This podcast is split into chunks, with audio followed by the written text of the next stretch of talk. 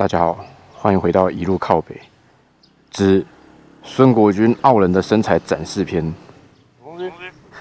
没有，我决定一路靠北，就现在就开始录了。不是啊，因为等一下上去啊，我在想说，如果有一段都是快速道路，那蛮无聊的。我们现在就可以让大家看我们最 real 旅程中的每一刻。因为我们今天早上出门的时候有点凉，我们防摔就延续昨天的配置，是有装内里的。可是你要知道，小小一个内里，防风功能非常的强。所以现在呢，我们要把它拆掉，不然等下上去是不会热死啊，但真的会比较闷热一点。对，然后这个设计很简单，手臂上呢就两个纽扣。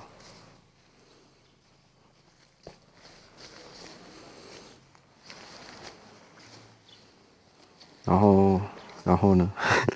啊，这个拉链拉开就好了。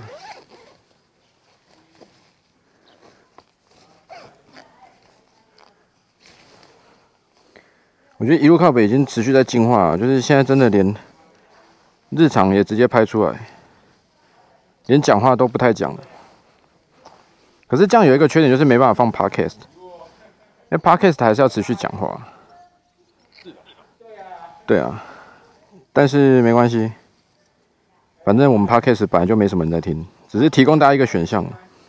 我是觉得买那个 YouTube Premium 那个也不错啦。Premium, Premium, Premium。我有买，就是你就可以省去广告啊。但是对于频道主来说，因为你是这样的身份在观看，它还是有广告收入，所以都好，一个月几百块，对不对？你手滑随便乱买东西也超过这个钱。哎，就是可以透过这个镜子看到，穿上来之后又凉快。我们今天这个早餐店是美而美，他们的生活方式非常之 chill，很惬意。孙光俊刚点餐点了几次才成功？三次。第一次啊，因为他说用讲的可能怕不清楚，就拿那个单子写，他是那种有护背的单子。就老板娘不知道为什么之前拿油那拿那个油性的给人家洗，擦不掉，所以上面累积超多餐点。哎，你要放我这里吗？好，你你卷卷给我，我我放掉。然后第二次去点了半天，高子清的餐点全部被遗忘。然后点了那个什么培根蛋吐司，来了培根蛋饼。我的肉松蛋饼做成培根蛋饼，他把两个加在一起。哦，肉松蛋饼变成培根蛋饼，很很 chill 的一间店。因为刚刚吃到一半，我就跟子欣说：“你的东西应该是不会来的。”还真的没来，还真的没来，那再点一次。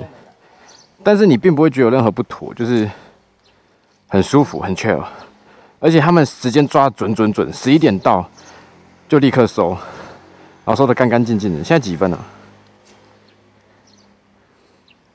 十七分，你看已经收好了，上去休息了，真棒！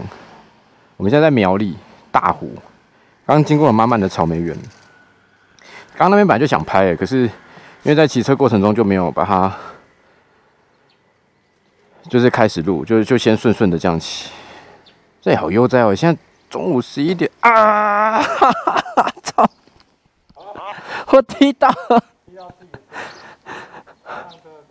好痛哦！因为我刚，我刚才看那边哦，我我可能要去搭高铁，没办法再骑了，啊，没办法再骑了，好痛啊！好吧，走吧。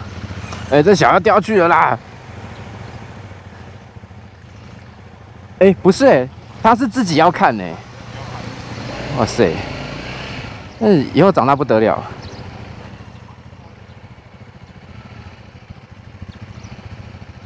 哎呦，孙国军有有远见，那海车因为他刚打右转灯，然后我想说他要右转，我们应该可以走了，结果没有，他要直走。好，美好的一天就从在大湖吃了早餐以后开始。大湖早餐店都好早休息哦，我们刚刚查很多都十点十点半就直接休息，走麦当劳的风格，十点半以后就不卖早餐了。然后我们就在这个巷子里，然后我奇怪想说，哇，这个这三个一定是行下来，知道跑到这么里面吃早餐，不是，只是单纯因为只剩下他有开，但还不错啦，除了那个咖啡以外，它的，因为我在想是不是量没有那么大，它的一些食材感觉上都是属于比较耐久型的。就是肉松啊，然后火腿啊、培根啊，那种比较新鲜的就没有。那可能是早期，哎，搞不好这是早期，因为它是加盟那个美而美嘛，它搞不好是最早期的美而美菜单哦，对不对？你看那个阳光早餐店，还有卖香鸡排，还有卖冰淇淋、冰沙，那就是另外一个时代。有一个年代很流行那种大西洋冰城，就什么东西掺在一起卖。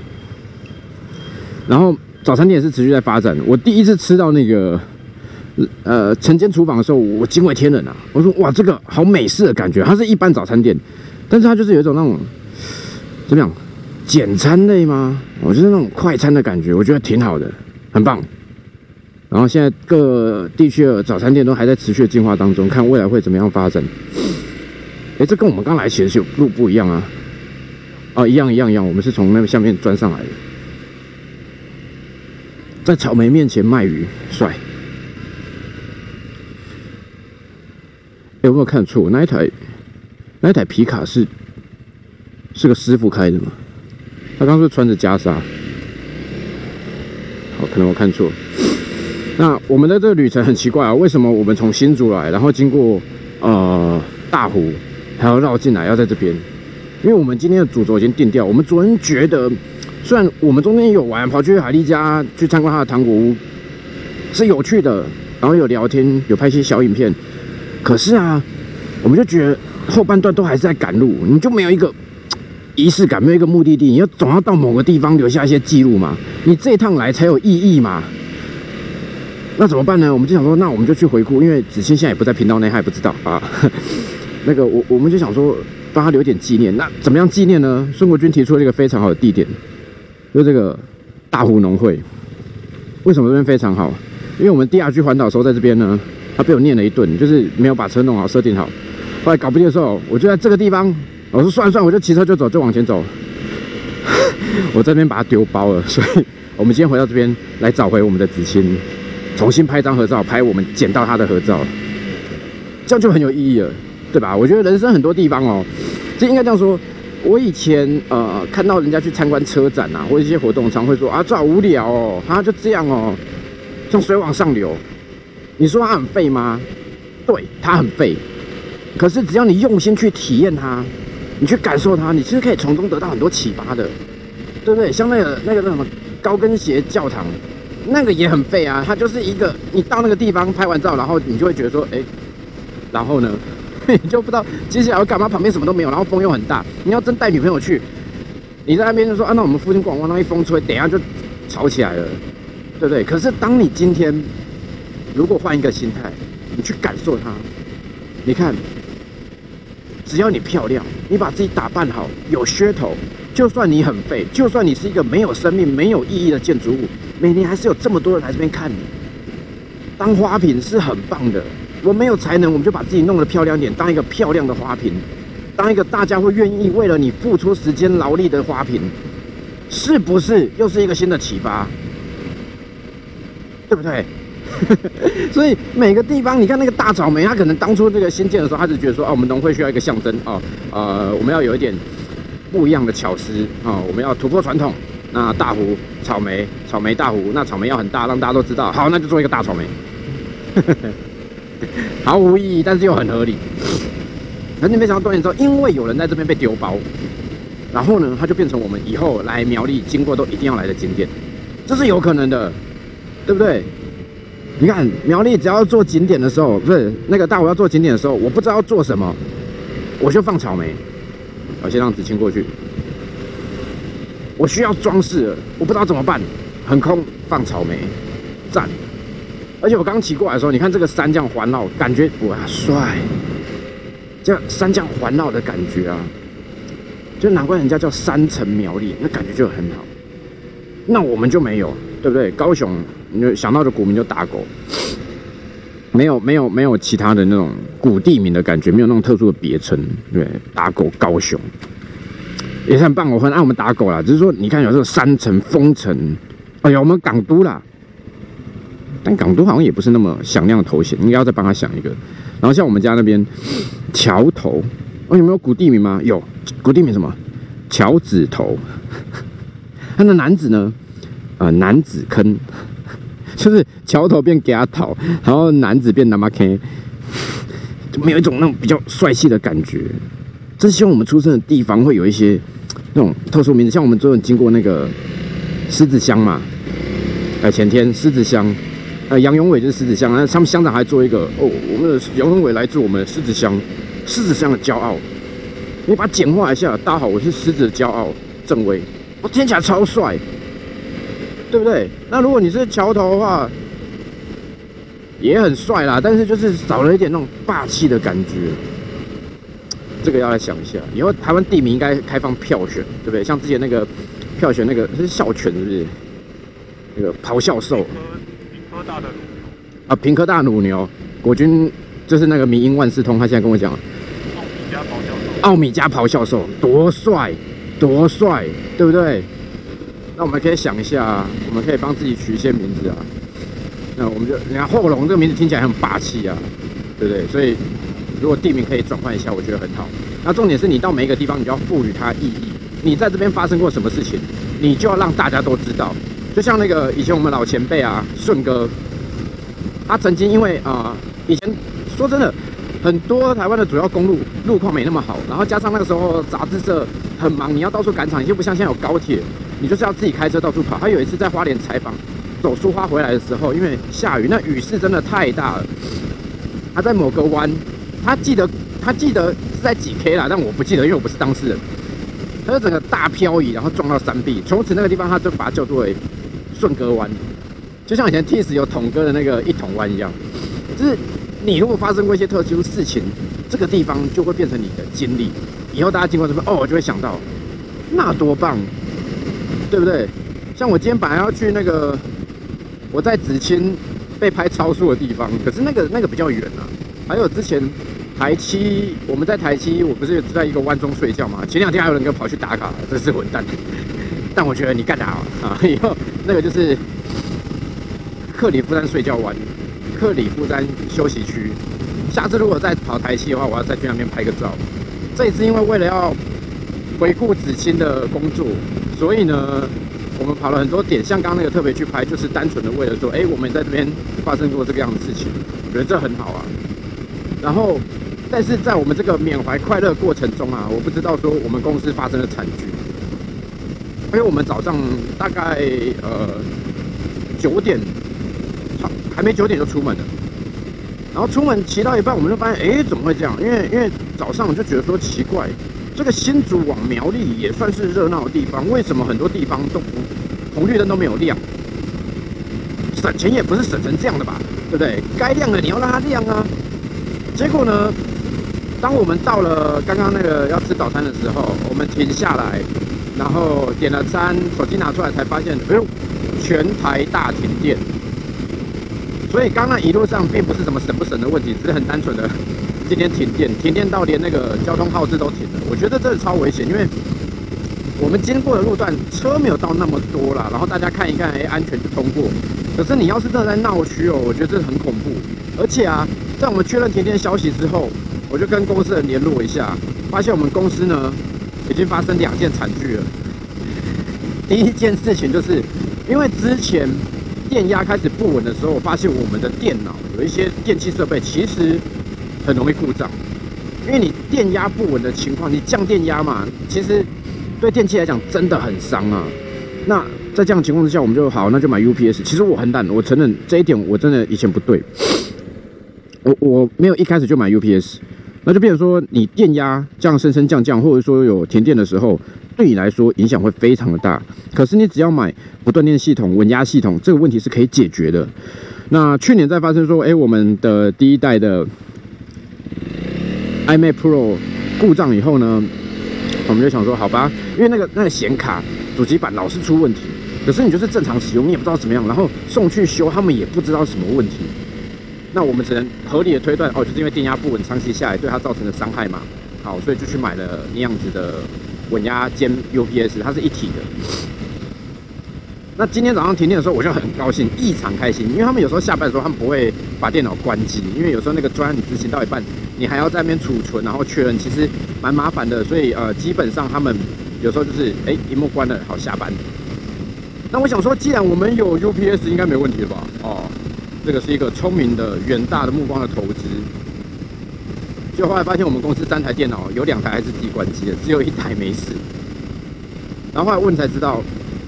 它那个设计啊，我们买那一台台湾品牌推的，一边是有 UPS，一边是纯稳压，就是它 UPS 不断电跟稳压是有双重功能的设置在一排，然后纯粹只有稳压的是设置在一排。啊，根据国军的说法是，当当初买回来他看了说明书，然后仔细研究之后呢，他决定啊亲自教他们使用，因为避免说有时候你电脑在移动的时候。你拔起来又忘记插哪里，他特别跟他们细细说明，哎，你要插这一排，好，OK，好。结果没想到他们一确认发现，当初根本没有人在听他讲什么，他都觉得，哎，这个位置比较顺，就插这里。所以有两台根本就没有插到 UPS，在你需要的时候就关机了，就关机了，好不好？所以我刚刚讲说，你哦，有时候教，我们不要讲女生。你教这个，他对电脑一看就是没有特别有研究的人，你也不用跟他讲那么多原理哦。你要么就做一个防呆机制，直接贴便条纸，直接贴胶带，起笔上面写插这里，不准动别的地方。就像我们那个社区大楼，那个因为它有自动光感应的那个灯嘛，那有的人就 gay 啊，我就要去把它关掉。那你关了，人家下来他就变不感应，让他再贴一张很大字，不准动，已设定。那以后我们公司就这样，你就直接写他的名字啊。小韩插这边，安妮插这边啊，都写的好好的，你们就不要给我乱动，那可能就会好了。OK，这是第一个灾情。第二个灾情就是我们有同事呢，佳云，他是屏东通勤，啊，他都坐火车来，然后他也没办法来公司，因为火车不能开了，停电。现在应该到公司了，十一点半应该应该可以。唉。我前阵还想说，其实现在高雄慢慢路网补助，因为有一阵子我的车送修，然后呃两三年前吧，他说我就从桥头我试试看，我如果每天搭公车通勤是一个什么样的感觉啊？早上呢出门我就请我妈，因为她闲闲的没事做，载我去桥头那边的捷运站，那我就搭捷运到凹子底，到凹子底之后呢，我再搭一六八东的公车去我们公司。一开始觉得有点不太适应，可是慢慢的、慢慢就觉得，哎，OK。只是有时候公车时间你没算准，就是捷运出来接我时间没算准，你要等很久。那我平常骑车，如果从我家到公司的话，大概是三十分钟左右。那有时候路一路靠北，或是多讲一点话，可能要要要三十几，接近四十。可是当我用大众运输工具的时候，我怎么样快，怎么样赶，就是要一个小时起跳。啊，这个东西其实，我觉得，哎，那时候觉得，哎。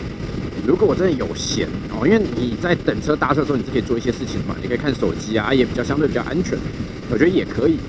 那后来，因为前阵子有一次回来的时候，我东西在公司，我从高铁我不想要再回去拿车再开出来，我觉得很麻烦，我就又坐捷运，然后意外发现说，诶，现在那个 U Bike 二点零设置的比较多了，我就骑 U Bike，我觉得也很棒，就是你在不赶时间的情况之下，其实我觉得可以尽可能的试着去体验看一看。你的所在城市的大众运输工具，包含了公车，包含了捷运等等。呃，前提当然就是你不赶时间啊。我觉得有时候我们换一个方式去体验不一样的生活，不一样移动方式也是好的。因为你会看到很多以前你没发现的缺点，就像你坐在公车上的时候，你会觉得哇，每次停靠站的时候，司机要等好久，把这个通行时间拉得很长。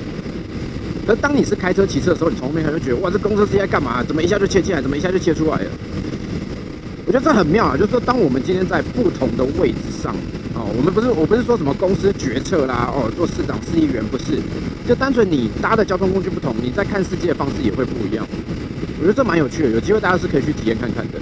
哦，但是如果以今天的情况来讲，不管我是选择 U bike，不管我是选择公车还是捷运，我早上都不用移动，缺停电。所以我觉得电的这个议题哦，因为它关系到公共政策嘛。有时候讲出来会有很多争议，但是我觉得一个很实际的问题，台湾就是缺电。那台湾很多东西你想要去推行，你就是需要靠电。甚至我们别的都不讲，你要护国神山能够继续护国，你希望台湾是受到重视的，你希望台湾未来可以有更好发展，你就是必须要有大量的电，对吧？台积电没有电，那不好意思就下课了，谁理你？就是这么简单。所以这个问题呢得解决。然后我觉得很多时候我也不要去提说啊到底怎么样。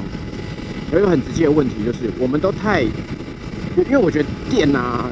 政策规划这种东西离我们太远，我觉得很多人的心态就是他没有要研究，但他就认为一定有人可以解决，专家一定可以解决，我们听专家的就好了。哦，我听完 A 专家、B 专家听完，我就觉得说，哎，OK 啊，他讲的很对啊，我们靠绿能，我就可以撑起来。可是事实上真的是这样吗？我觉得大家自己去做点功课就可以理解，这个事情是没有那么难理解的。就像工商界每次，呃，在对总统提建议的时候，都告诉他我们会缺点，这个问题要重视。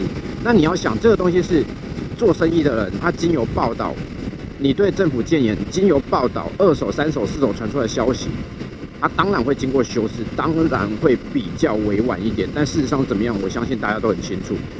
那这个东西，科学就麻烦回归科学，该怎么做就怎么做哦。因为当你缺电的时候，不要以为，因为很多人都说啊，缺电，哈哈，那够够了怎么办？哎，大哥，缺电停电的时候，加油也没办法加，好不好？我们就遇过啊。那么在停电的时候，那我就看加油站前面大排长龙。我想说，哎，那干嘛？回去一查，哦，有加到一半的收音机他没办法打，对不对？然后其他人要排队加油，他也是到等电来嘛。所以没有电就是这么麻烦。啊，如果说你真的觉得说，OK，我们今天全部都退回原始时代啊，我们不有任何外力的威胁，我们自给自足过得很好，我们其他东西都不要，我们就回归农耕时代，整个社会环境很好。OK，大家讲好，我 OK，哦，但是事实上这很难嘛，所以不要觉得说都会有专家解决，都会有别人来解决，它是一个迫切的问题摆在眼前，我们需要去面对，就像燃油车、电动车一样，你不一定要很激烈的去提出所谓你的意见，哦，你也不需要很慷慨激昂到处跟人家去征战啊、论战，但是你自己要有一些想法，然后这些想法不要是别人跟你讲你就信，多做一点资料，多做一点功课，你才会有。比较明确的阐述才会有逻辑去论述嘛，对吧？好，现在十一点三十六分。哇，苗栗县政府有必要特别做一个这么大的路牌，说还有两公里就到苗栗县政府了吗？好，其实苗栗啊比较少来，旅行上比较少来，可是每次来，说真的，你这样骑哦。因为我们不用生活，你就是这样骑，其实真的很舒服。对，我们速度也不用拉快，他们在前面冲，我们这样子很 chill 的骑也是很棒的。然后待会呢，我们要去，因为我们昨天在讨论行程就发现啊，糟糕，中部以南我们要做什么？如果单独骑车很无聊，就像我们前面讲的，你就是在赶路而已嘛。那如果说你今天希望说，哎，有点不一样，你要去某些地方，那这些地方是什么地方呢？我们以前就是永远都是阿婆湾，那个台山啊，一八二，那不是很无聊嘛？所以我们刚刚想想，我们决定啊要去那个盐浦的顺泽宫。顺泽宫很屌，就是呃，你应该有看过有一些玩马拉松的，或者是有一些运动的，甚至只是一般路人，他们会戴那个蓝色的帽子，上面写盐浦顺泽宫。那以前这种宫庙帽子一般人是不会戴嘛，可是为什么它会带起流行呢？因为它有一个都市传说。就有一年，因为我之前玩三铁嘛，所以有有有有加入那个三铁的社团，然后我就发现说，哎，各位，我们现在一九九九，啊，一九九九，待会呢就要跳两千了，各位跟我一起见证我的车子跨越两千公里的这个时刻，这是非常珍贵的，因为我这台车在前一千公里几乎都在场地内，都是在玩越野，都是那种慢慢的、慢慢的绕圈跳来跳去，伤痕累累，但是这次把它拉出来，从一千出头到现在要即将突破两千了，我知道对很多人来讲，你们会觉得说无聊。这有什么？但对我来讲意义非凡呐！啊，这个车我居然可以把它骑到两千。我们现在买了很多车，都没有那么多机会骑。这一次终于突破环岛两千，恭喜！好，回归正常。那个盐埔顺泽宫啊，就是呃，有一年在三铁比赛的时候，大家忽然发现，哎，怎么这一场的冠军那挪威选手头上戴的是写着中文的帽子啊？然后放大一看，盐埔顺泽宫。大家吓坏，他想说这个在国外是有什么特殊意义吗？还是这个宫庙有赞助什么比赛吗？就没有一场，它就是一个很单纯的，就是一间庙宇啊，那个可能就是香客，呃，妙方答谢香客的一些帽子。然后后来就也不知道谁那么天才去提问他，我说：“哎，这个帽子对你来说有什么特别意义吗？”他就说：“那个是他去东京的时候，在街头捡到的，在街头捡到的。也就是说，有台湾人哦，他可能是香客，顺德宫的香客，然后他去日本玩的时候啊，不然掉在东京了，然后掉在东京就这么刚好。”被他捡到，被这个挪威选手捡到，他觉得嗯很有感觉，然后跑步就带着他。我觉得这个超荒唐，因为你你你有玩运动赛事，你就知道，你像这种比赛，基本上你不会在赛前随便戴帽子，你一定是平常你就戴着它。然后这个戴那个帽子，呃，它主要就是因为最主要像跑者的话，就是要防晒嘛。那你要戴着舒服哦，甚至有一些它可以帮助你吸汗，就是不要让汗透掉下来，稍微有点那像发带那种感觉。但是他就捡了顺泽宫这个帽子，国际级的选手戴起来觉得很舒服，可以拿来参加比赛。好，然后也真的拿去参加比赛，然后最后拿冠军，然后就莫名其妙变成一股风潮。很多玩山铁、玩马拉松的选手都特别去顺泽宫，希望得到这个帽子。他没有办法一开始觉得，呃，什么意思？然后到最后变双方还有合作，然后顺泽宫现在还出了这个周边产品，出了很多。我觉得这超帅。你想想看，一个老外在东京捡到台湾人带去掉的帽子。传为一段佳话，这不就跟水往上流是一样的概念吗？这不就跟我们大湖草莓是一样的概念吗？不管一开始原因是什么，哦，我就是想盖个草莓那边，哦，我觉得它水有在往上流。经过你不断的努力的渲染、加入故事、行销、包装，最后它就会变成一段传奇，它就会变一个都市传说，就像顺泽宫的帽子一样。所以等一下呢？我们要去顺德宫，因为现在十一点去不知道，因为他他后来太多人去索取了，那他们也没有卖，就是帽子本身没有要卖，我记得是没有卖，就是用送的啊。当然还有一些周边东西可以买。那如果说他据说是早上九点开始发了，那等下看看还有没有，如果有的话就拿一点，因为我们今年我已经过去讲了，五点是得去的，好不好？骑脚车，三铁是得参加的，OK。所以我们要准备准备核心精神，就那一顶顺泽宫的帽子。只是不知道去的时候还有没有？OK，哎，他们跑掉了。好哦，录到这边应该够了，差不多了。哎呦，讲这样也讲了快半小时。好，待会去顺泽宫之后呢，再录今天的第二集。下见，拜拜。